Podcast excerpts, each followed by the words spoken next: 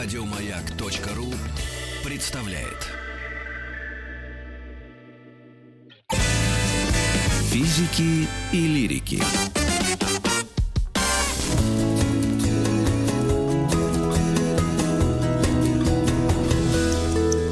Сто минут по... О спорте мы решили поговорить а, с экспертами о том, как э, и что это за феномен спорт и как нам с ним общаться, дружить. А Юрий Аркадьевич Борисенок, мы с вами будем дружить, надеюсь, долго. Надеюсь. Доцент исторического факультета МГУ имени Ломоносова, автор книг о футболе, кандидат исторических наук. Спорт, спорт. Что это за термин такой? Как вообще это возникло? То, с чем мы живем всю жизнь.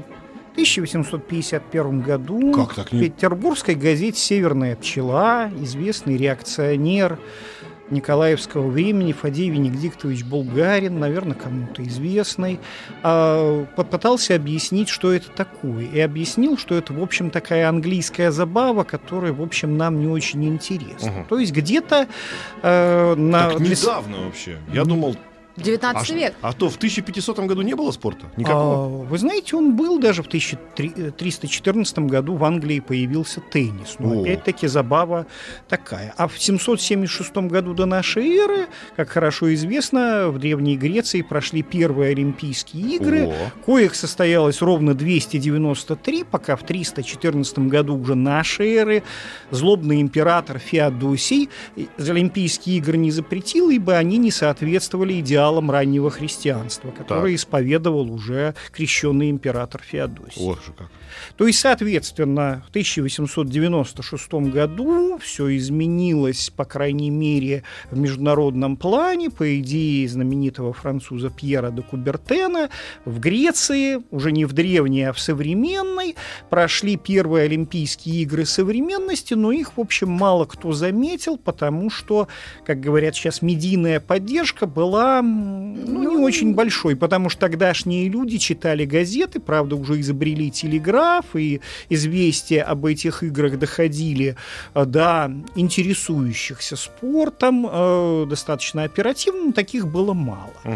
Вот один замечательный факт. В тысяча девятьсот восьмом году знаменитый русский фигурист, первый наш олимпийский чемпион Николай Коломенкин, который выступал под псевдонимом Панин, он выиграл Олимпийские игры. Игры, кстати, в Лондоне, то есть они проходили много месяцев, и чтобы что-то там замерзло в городе Лондоне, зимы были серьезные. В общем, выиграл он эти Олимпийские игры. В России об этом узнали в основном в тысяча девятьсот двенадцатом году, когда наш замечательный императорский режим, торжественно отпраздновав столетие войны восемьсот двенадцатого года, обратил все свои силы к спорту. То есть в Стокгольме проходила очередная Олимпиада, и десятую часть из двух с половиной тысяч с небольшим спортсменов составили атлеты из России. Mm. То есть медийная поддержка была замечательная, пиар был колоссальный.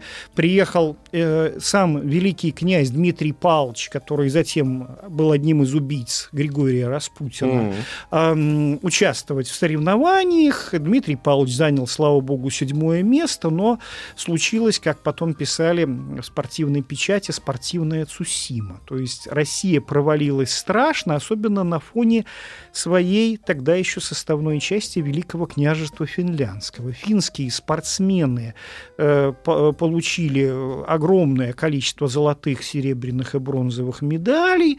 Правда, выступали они очень интересно. Договорились, чтобы ну, совсем не были видны их тенденции к отделению от империи Романовых. Договорились о том, что эти финские спортсмены выступают под российским флагом, но к которому был, будет прикреплен вымпел с надписью «Финланд». Mm. То есть... Можно сразу вопрос? Да. А вот вы сказали про те Олимпийские игры, которые были до нашей эры. Да. И потом де Кубертен говорит, давайте еще разик. Да, вот там до нашей эры тоже государство с государством соревновалось? Ну нет, были различные греческие земли, ну Афины, Спарта так, и так. так далее. То есть вот спортсмены из всех этих территории Лады соревновались, но, безусловно, вот этот государственный масштаб, он до определенного момента был, в общем-то, не важен. Не важен. И у Кубертена ведь самое главное — это идея объединения людей. То есть это вот такой вот элемент под глобализма, который чем дальше, чем больше стал, в общем-то, в спортивном мире нарастать. Потому и что... соревновались раньше спортсмены индивидуально больше, да? Ну, безусловно. А неважно было, какой он стране принадлежит?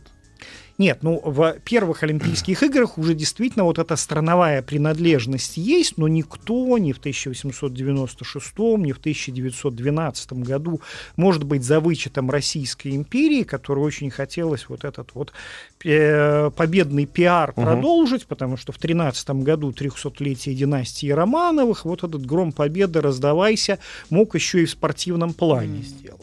Но оказалось, что на, на одном пиаре спорт развивать сложно, потому что уже в первые десятилетия двадцатого века стало понятно, что побеждает только тот, кто вкладывает в спорт значительные финансовые средства. Угу.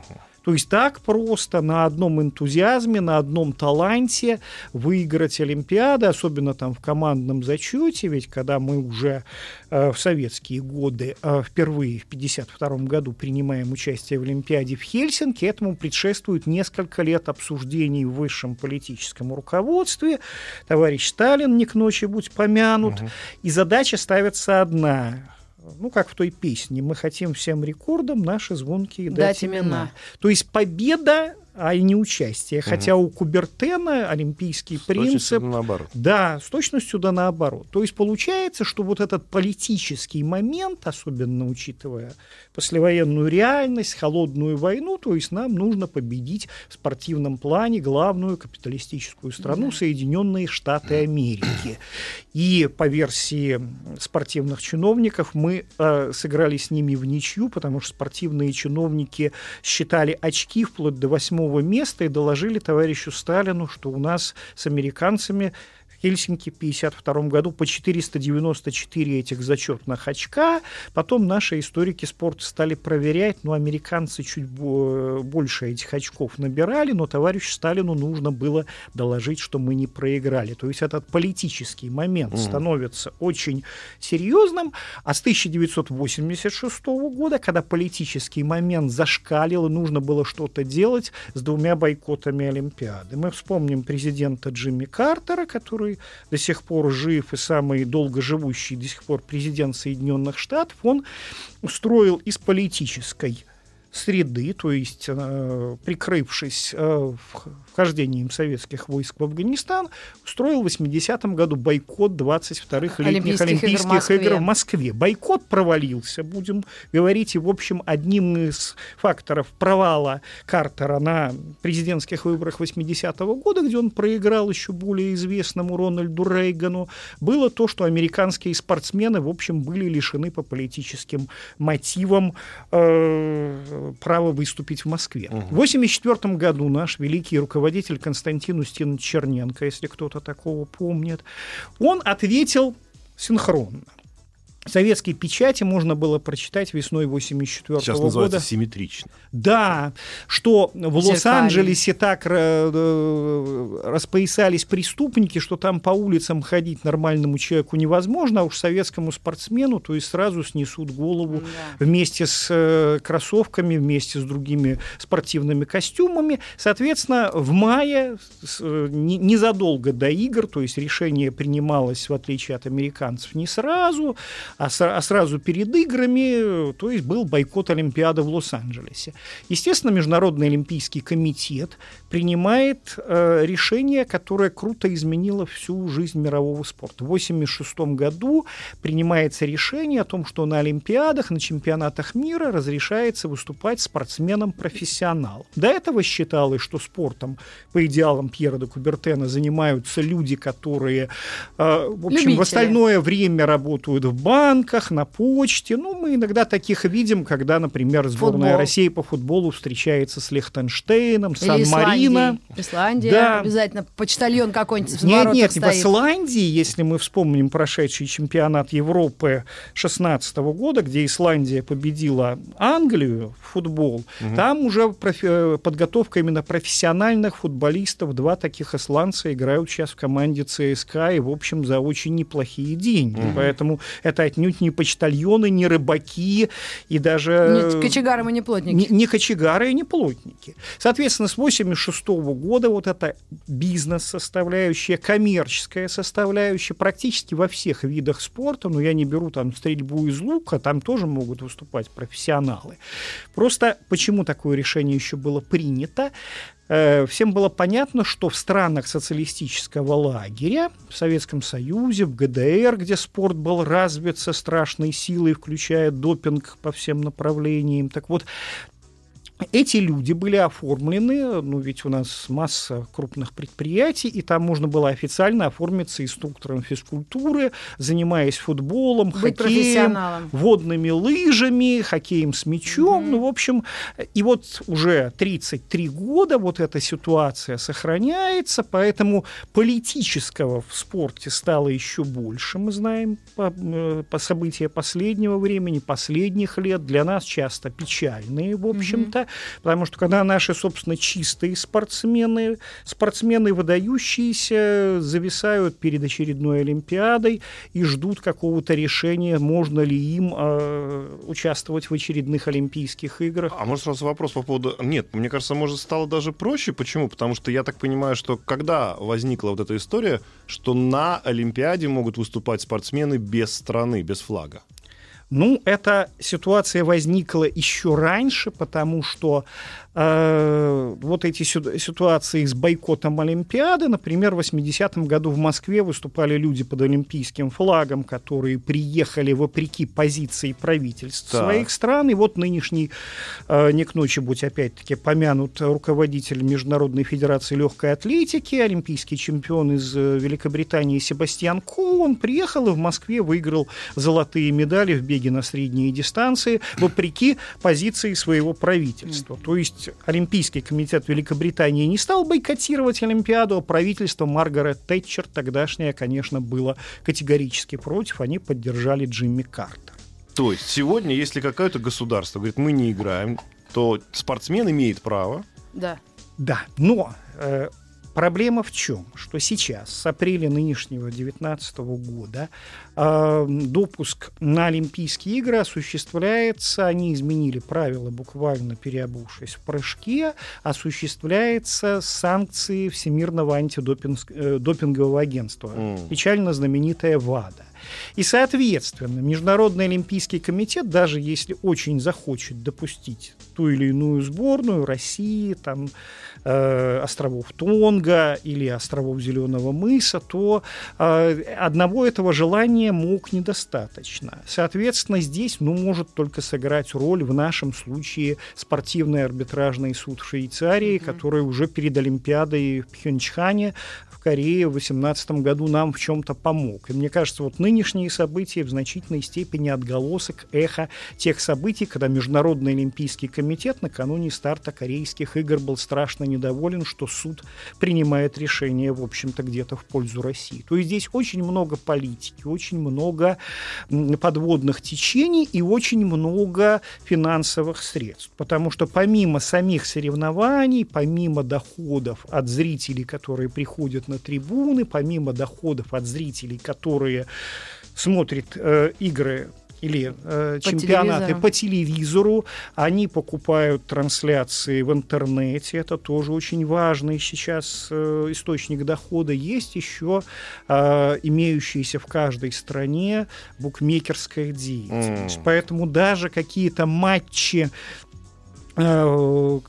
низших лиг по футболу, которые смотрят там несколько сотен фанатов той или иной команды, о существовании которой мы и знать ничего не знаем, они могут в каких-то азиатских странах принести знающим людям хорошие деньги, что и приводит к тому, что договорные матчи, которые когда-то были чем-то классическим, чем-то понятным, они становятся иногда вещами, которые ни один а криминалист не распутает, даже если очень захочет угу. это сделать. Поэтому это громадный бизнес, и, в принципе, вот в наше время виртуальные спортивные соревнования — это вот та самая наглядная агитация, та самая живая жизнь, которой нам очень часто не хватает вот в это время, когда все сосредоточено в гаджетах, все сосредоточено в виртуальной реальности.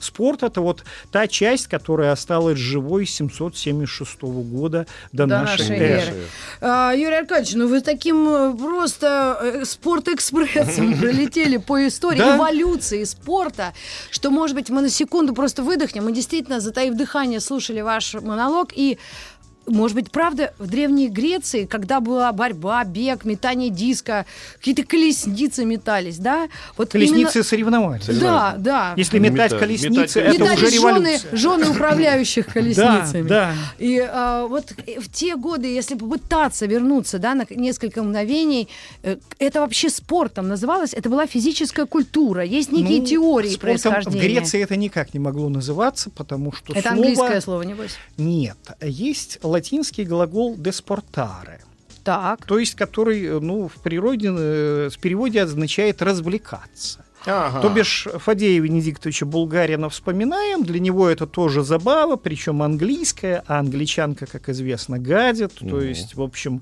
э, ситуация такая, что это, в общем, несерьезная вещь, а с другой стороны, спорт — это важнейшая часть современной нашей истории, начиная где-то с девятнадцатого века. Это часть той истории, которая не военная, потому mm-hmm. что человек, ну, в конце концов, не всегда воюет, мы прекрасно знаем, что в В Древней Греции там войны прекращались по определению, когда проводились Олимпийские игры. И это вот продолжение войны, вспоминая лексику Владимира Ильича Ленина, другими средствами. Софт-пауэр. Да, то есть, когда наши выигрывают, э, то, естественно, что не, не, нет ни жертв, ни разрушений. Кому-то, конечно, очень обидно тот, кто проиграл. Но, с другой стороны, есть такое выражение, которые я с детских лет пом- вспомню. Я в первом классе учился, когда наши, в конце концов, проиграли этот э, завершающий матч первой суперсерии в тысяча девятьсот семьдесят втором году. И э, я помню, как отец мне сказал очень простую фразу: «Это спорт». То есть, на самом деле, спортивные новости в советское время опубликовались строго на последних страницах центральных газет, а на первой странице там была передовица «Вахта урожая». Да, абсолютно. Есть, Леонид Ильич Брежнев, именем которого назван проспект в столице Зимбабве недавно, он никогда не принимал олимпийских чемпионов, потому что э, Леонид Ильич был большим болельщиком спорта, да. он мог приехать на хоккей, но это не прерогатива была первой первого лица в государстве. Для этого был соответствующий секретарь ЦК КПСС. И если сейчас у нас есть Министерство спорта, как и в других развитых спортивных державах, то в советское время спортивным ведомством заведовало ведомство рангом ниже — Государственный комитет СССР по физической культуре и спорту. Спорт. Причем для Советского Союза, опять-таки вернемся в те времена, физкультура, которая была школьным предметом, она была важнее большого спорта, потому что человек, занимающийся физкультурой, он затем хорошо проходит начальную военную подготовку, то есть он готов к труду и, и обороне. обороне. Значок ГТО. Труд и оборона. А большой спорт – это уже, ну, что называется, производное от того, что мы называем физкультурой, то есть массовое движение. Миллионы физкультурников дают в итоге наших выдающихся спортсменов. То есть только так. Соответственно, если что-то у нас в спорте не так, ну, в общем, на идеологию советского государства это никак не влияло, но наши идеологические противники этого не понимали в восьмидесятом году. Они думали, что весь советский народ взбунтуется, если вдруг провалится Олимпиада в Москве. Она не провалилась, но и сейчас вот та же линия. Но мы сейчас вынуждены делать паузу. Мы передаем микрофон студии день новостей, и к вам вернемся после новостей спорта. Вы да, будете улыбаться. Физики и лирики.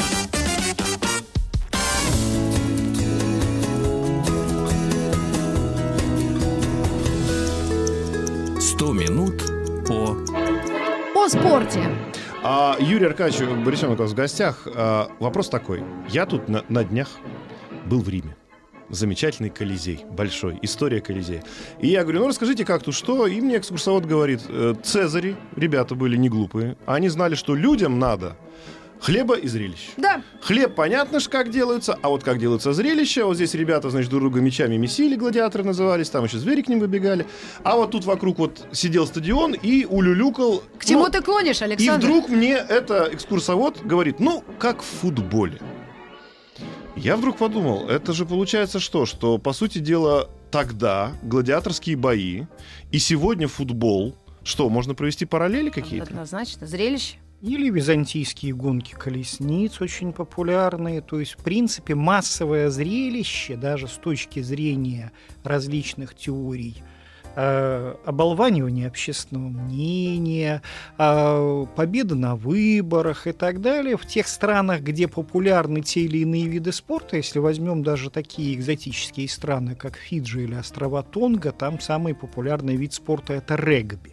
Угу. И, соответственно, вот Силовой. Регбийная сборная Тонга, угу. а Тонга мало кто чего знает, а она, в общем, в регбийном мире очень популярна. Ну, соответственно, футбол там, где он развит колоссально, а последнее время, если мы посмотрим, ну, допустим, лет сорок тому назад проходит чемпионат мира по футболу в Аргентине, и сколько серьезных стран играет в футбол. Тогда вообще шестнадцать команд последний раз играли. В восемьдесят втором году двадцать четыре, теперь уже тридцать две команды, и э, у нас впереди чемпионаты мира с сорок восемью командами, Ого. Из которых меньшая часть будет европейскими, потому что мы все видели игру нашей сборной в прошлом году с Саудовской Аравией, с Египтом и так далее. То есть в Африке, в Азии футбол развивается со страшной силой. В Ливерпуле играет Мохамед Салах, Садио Мане из Сенегала. Китайцы, опять же. Китайцы очень хотят, но у них как-то не получается. Видно какие-то национальные особенности, потому что если у японцев мы можем знать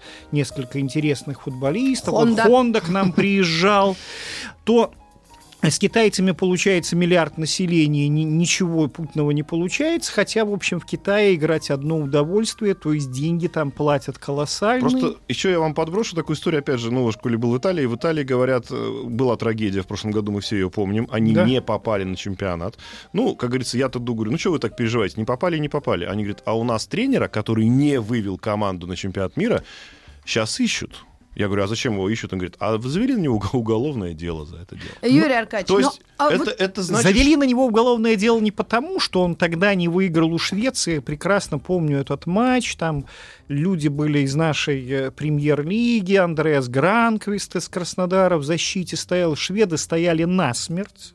Вот Берг сейчас в Краснодаре играет. То есть эти люди, шведы, они, в общем, потомки викингов, поэтому а им нужно было выстоять. Они выстояли, совершили спортивный подвиг. А итальянцы были психологически уверены, что они всегда выходили на чемпионат мира и в этот раз прокатят. Вот и с ними случилось то же, что с нами иногда случается. Это тоже всеобщая трагедия. Вспомним десять лет назад Гус Иванович Хидинг Гус Иванович. в Мариборе, в Словении. Вот этим словенцам, которых мы усилили, себя на поле обыгрывали два ноль, потом вышел какой-то замечательный словенец на замену, забил один мяч, потом один мяч нам забили словенцы у себя в Мариборе, и по мячу, забитому на чужом поле, мы пролетели мимо чемпионата мира в Южной Африке, а так надеялись на то, что после успешного выступления в восьмом году... Так это и есть спорт! Как это вот... есть спорт? Нет, то есть получается, что футбол, если мы говорим конкретно о футболе... И это футбол, это спорт. И это спорт, который настолько вплелся в жизнь,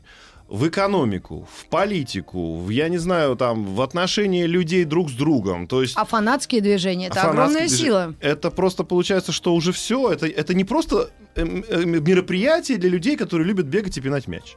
На это свежем гораздо воздухе. Больше. Когда, это, когда произошло, вот в какой момент времени это футбол стал больше, чем футбол? Футбол стал больше, чем футбол, конечно, уже в шестидесятые годы. И спорт стал больше, чем спорт. Потому что такое страшное явление, как всеобщее распространение телевидения, оно приходится а, вот на вторую кто-то. половину шестидесятых годов. Советский телезритель впервые увидел чемпионат мира по телевизору в шестьдесят шестом году из Англии, и сразу мы заняли самое высокое в истории четвертое место, хотя, по идее, могли бы, может, даже его и выиграть, учитывая, что первыми стали англичане.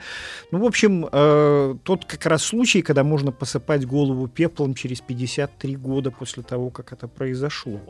И, соответственно, вот это вот телевизионное смотрение футбола всем миром, оно до сих пор мировая практика. Почему появился Салах, почему появился Садио Мане? Потому что в Сенегале, в Египте и в других африканских странах тоже смотрят английскую премьер-лигу, им хочется быть похожими, то есть английские и другие европейские клубы, французские прежде всего, создают там свои спортивные школы, и появляются маленькие Салахи, маленькие Садио Мане, маленькие Ея Туре и так далее. Которых... Мы не говорим про Южную Америку, где каждый ребенок рождается уже, чтобы стать ну, футболистом. Ну, Бразилию мальчик. И Аргентину мы ведем, да. потому ну... что, в принципе, в Венесуэле тоже это все популярно, и мы некоторых венесуэльских угу. хороших игроков знаем, но, естественно, Бразилия и Аргентина — это религия. Экспорт. Ну, естественно, мы можем сказать одному скромному бельгийскому футболисту, потому что в восемьдесят шестом году открылся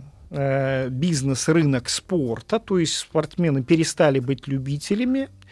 А в девяносто шестом году случился тот самый казус, когда во французском суде рассматривалось дело одного скромного футболиста, которому не разрешали играть во Франции только потому, что он бельгийский гражданин. И, соответственно, ящик Пандоры открылся, и мы видим в составах крупных э, сборных выдающихся... Нет, на, на национальных сборных нет, а крупнейших клубов мира. Вот у нас, допустим, ну, лондонский Арсенал. Он лондонский, но англичане там, э, ну что называется, категорическое меньшинство. Mm-hmm. То есть может Арсенал выйти на поле в чемпионате Англии, в премьер-лиге, имея в своем составе одиннадцать человек не англичан, ну там один шотландец сейчас хорошо в составе есть. Но mm-hmm. все равно вот такая ситуация, когда э, ведь до девяносто шестого года в крупнейших ведущих чемпионатах была принята практика негласная, когда три только легионера имеют право выходить на поле одновременно. Вот сильнейшей была тогда итальянская серия А, и, соответственно, в каждом итальянском клубе, даже достаточно слабом, играло три очень сильных футболиста из Бразилии, Германии, Испании, откуда ни возьмись. Поэтому вот этот момент интернационализации, глобализации футбола, он, конечно, тоже опасен, потому что соревнования сборных часто вторичны. Ведь... Но, но можно сразу вопрос? Вопрос. Вот смотрите, мы уже говорим, да, что футбол — это больше, чем футбол. Маргарита Михайловна не даст соврать, что инстаграмы футболистов зачастую собирают миллионы подписчиков. То есть это и шоу-бизнес уже отчасти. Это да? шоу-бизнес. И с другой стороны, вы сказали это очень кратко, что это немножко даже религия. Я это знаю, я что... сказала. А, слово. Ты сказала, да? да? Что были случаи, когда убивали футболистов за их, казалось бы, просто игру. Нет, ну это классический это случай. двадцать пять лет назад чемпионат мира в Соединенных Штатах, сборная Колумбии проигрывает, mm-hmm. защитник Пабло Эскобар забил, если я не ошибаюсь, гол в свои ворота, он приезжает в Колумбию, Колумбия страна непростая, его убивают. Но он однофамилец.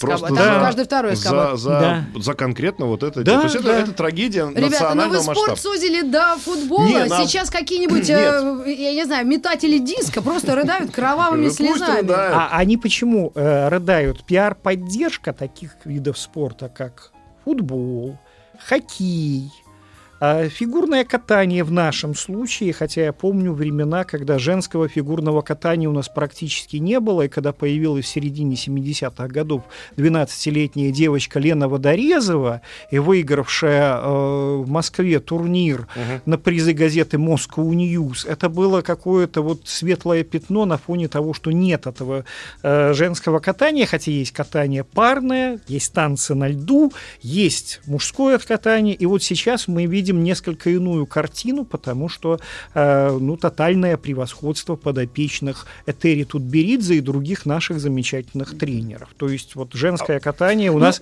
а показывается как? на крупнейших телеканалах в прямом эфире. Да. Даже задвигают ток-шоу, которые, в общем... Ну, вы вспоминали... Первый начали. Пьер де Кубертена. Да. Человек, который ввел и э, очень пропагандировал пятиборье. Мы его да. называем сейчас современным. Это фехтование, плавание, конту, конкурс, стрельба, да, что там? Да, и, да, и, и кросс. Это, и да. кросс. Это самые такие древние, возможно, если исключить стрельбу, да? да? Но сейчас, когда мы говорим о пятиборье, это просто стагнирующий часто вид спорта, то есть тоже нет поддержки, или ее мало, или говорит, не буду я твоим пятиборьем засорять эфир, мне однажды выдал э, главной редакции один начальник.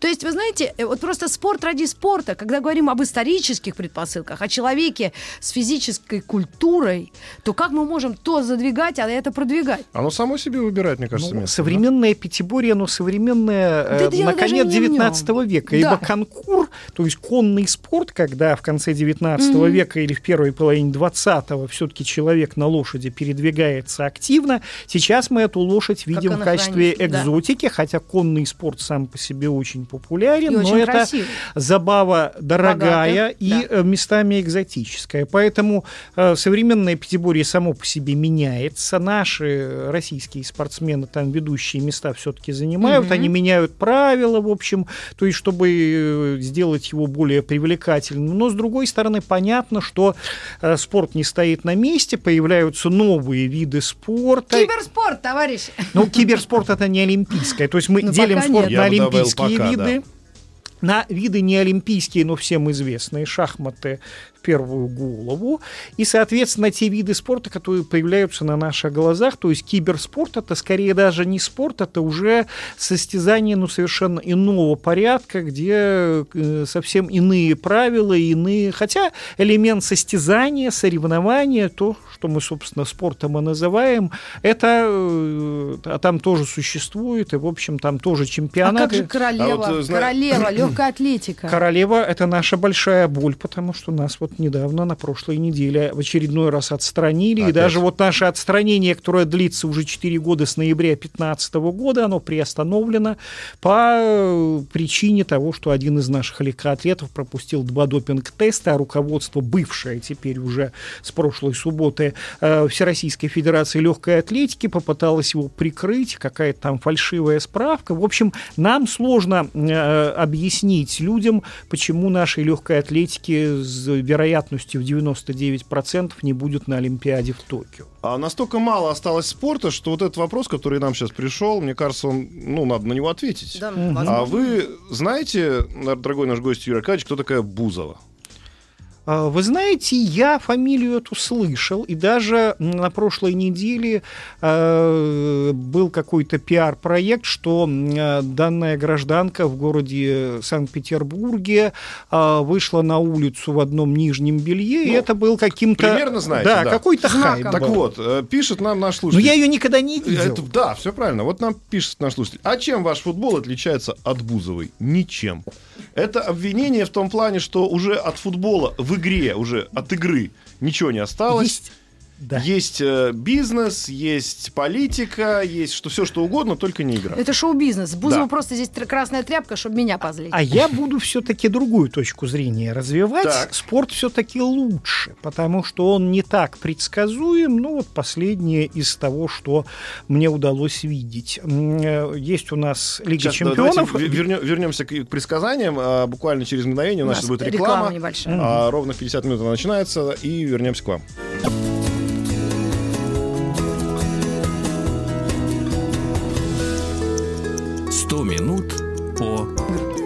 сто минут о спорте. У нас в гостях Юрий Аркадьевич Борисенок, доцент исторического факультета МГУ имени Ломоносова. Вопрос я задал. Останется ли спорт в спорте? Ну, я продолжу тему, чем спорт лучше э, гражданки Бузовой, тем, что он непредсказуем. Вот последнее, что можно привести в пример, на, прош... э, на прошлых выходных, вот есть у нас Лига чемпионов в Европе, проходил финал Кубка Либертадорес по футболу в Южной Америке. То есть играли бразильский Фламенго и очень популярный Ривер Плейт из Аргентины. То есть до восемьдесят девятой минуты Ривер Плейт выигрывал один ноль, и случилось то же, что двадцать лет назад случилось в матче между Баварией и Манчестер Юнайтед. Может, кто-то помнит, когда в дополнительное время Манчестер Юнайтед забил два мяча, один из которых забил нынешний главный тренер Олле Гуннар Сульшер, то есть такое вот спасение и победа на самом флажке. Угу. Вот то же самое сделал один из бразильских футболистов, он забил два мяча, и Фламенго выиграл и Кубок Либертадорес, а совсем недавно, пару дней назад, он выиграл еще и чемпионат Бразилии, то есть болельщики Фламенго сейчас самые счастливые люди на всю Бразилию. Угу. Такое смоделировать, такое сделать в виде договорного матча невозможно. Это лучшие мгновения спорта, которые существуют, угу. когда победа на флажке, и в данном случае вот эти идеалы спорта, это зрелище, это наглядная агитация, как учили нас большевики. То есть вот такие вещи спорт пропагандирует э, без всяких комментариев, поэтому лучше всякого шоу-бизнеса, который все-таки искусство застывшее, искусство фонограммное и так далее, даже если учитывать, что там есть великие имена и в шоу-бизнесе, которые мы все помним, конечно. Юрий Гражданка Аркадьевич. Бузова к ним точно не относится. Ну, шоу-бизнес как таковой. Как бывшая супруга, как я фу- понимаю, футболиста Дмитрия Тарасова, который тоже не оставил в нашем футболе уж какого-то... Никакого следа. Не, ну он какой-то оставил, он футболист был хороший, но не более того. Ну, а вот такой прогноз, не знаю, он может быть жестоким или жестким. Вот виды спорта, они то уходят, то приходят. Есть мода, да? Есть, есть опять же, есть. Временные рамки. Тоже пятиборье современно да. было при Кубертене и в восьмидесятые, возможно. Но, просто окей. олимпийских видов спорта было очень немного. Вспомним там Олимпиаду восьмидесятого года или зимние Олимпиады того времени. А сейчас получается, что эти новые виды спорта, которых и в летних, и в зимних играх очень много, они, что называется, забивают старые виды, потому что и за э, победу в скоростном беге на коньках там, на пять тысяч метров, очень тяжелая такая, и за победу в лыжной гонке на пятьдесят километров у мужчин, и за победу в каких-нибудь хафпайпах, которые, в общем, э, такой молодежный вариант, э, дают одну и ту же золотую олимпийскую медаль. Поэтому в данном случае девальвация вот этих вот традиционных видов спорта, которые часто ведут свое начало еще с тех игр э, в античной Греции, конечно, имеет место. То есть за победу в футбольном турнире Олимпиады тоже дают одну золотую медаль. Mm-hmm.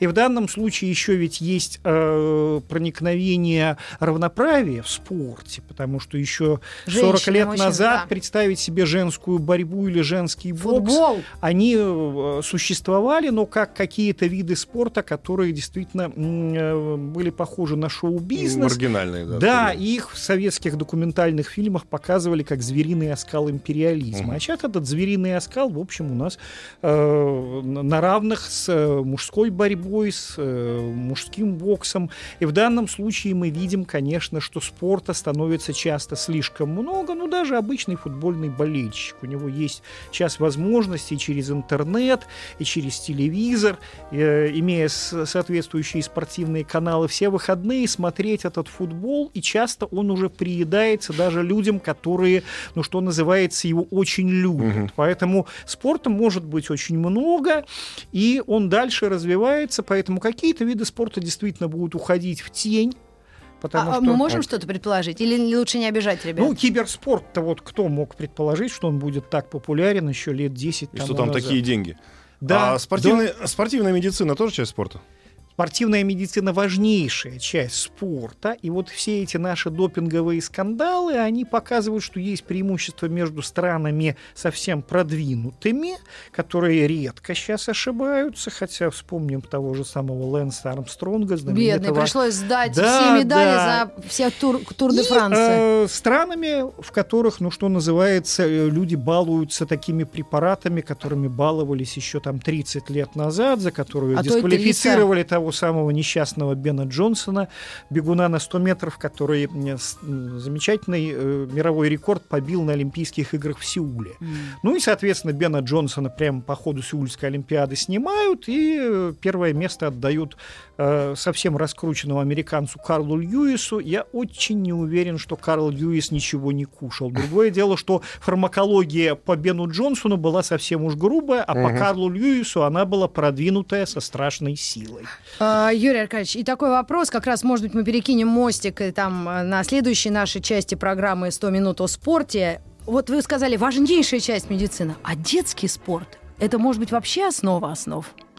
Детский спорт, конечно, основа основ, но, с другой стороны, в наше э, виртуальное время, ведь раньше, я еще помню времена, когда люди приходили из школы, бросали портфели и уходили на улицу играть в футбол, в хоккей, оставались в школе, в зале играть в баскетбол, в гандбол, это все было прекрасно. Сейчас вот эта вот всепоглощающая виртуальность, она, конечно, мешает э, вот тому самому массовому развитию детского спорта. И помогает ну, киберспорту. Помогает, наверное, киберспорту. Но вот в данном случае все меняется, поэтому времена такие, что представить... Вот, э... Значит, главное тогда в этом во всем тренер и найти жемчужину или алмаз да, среди тех да. немногих, кто по-прежнему занимается Вспомнить в детстве нашу спортом. Знаменитую трехкратную чемпионку мира по легкой атлетике Марию Лысецкене, она же Кучина в девичестве, ее тренер Геннадия Габриэляна. Это ее школьный учитель физкультуры. С него все начинается.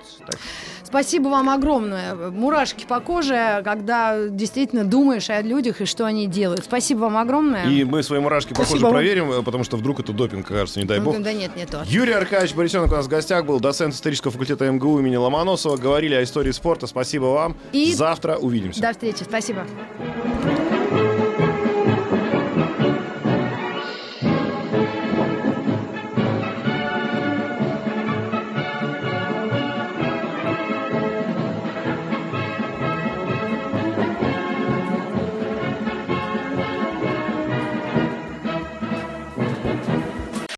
Еще больше подкастов на радиомаяк точка ру.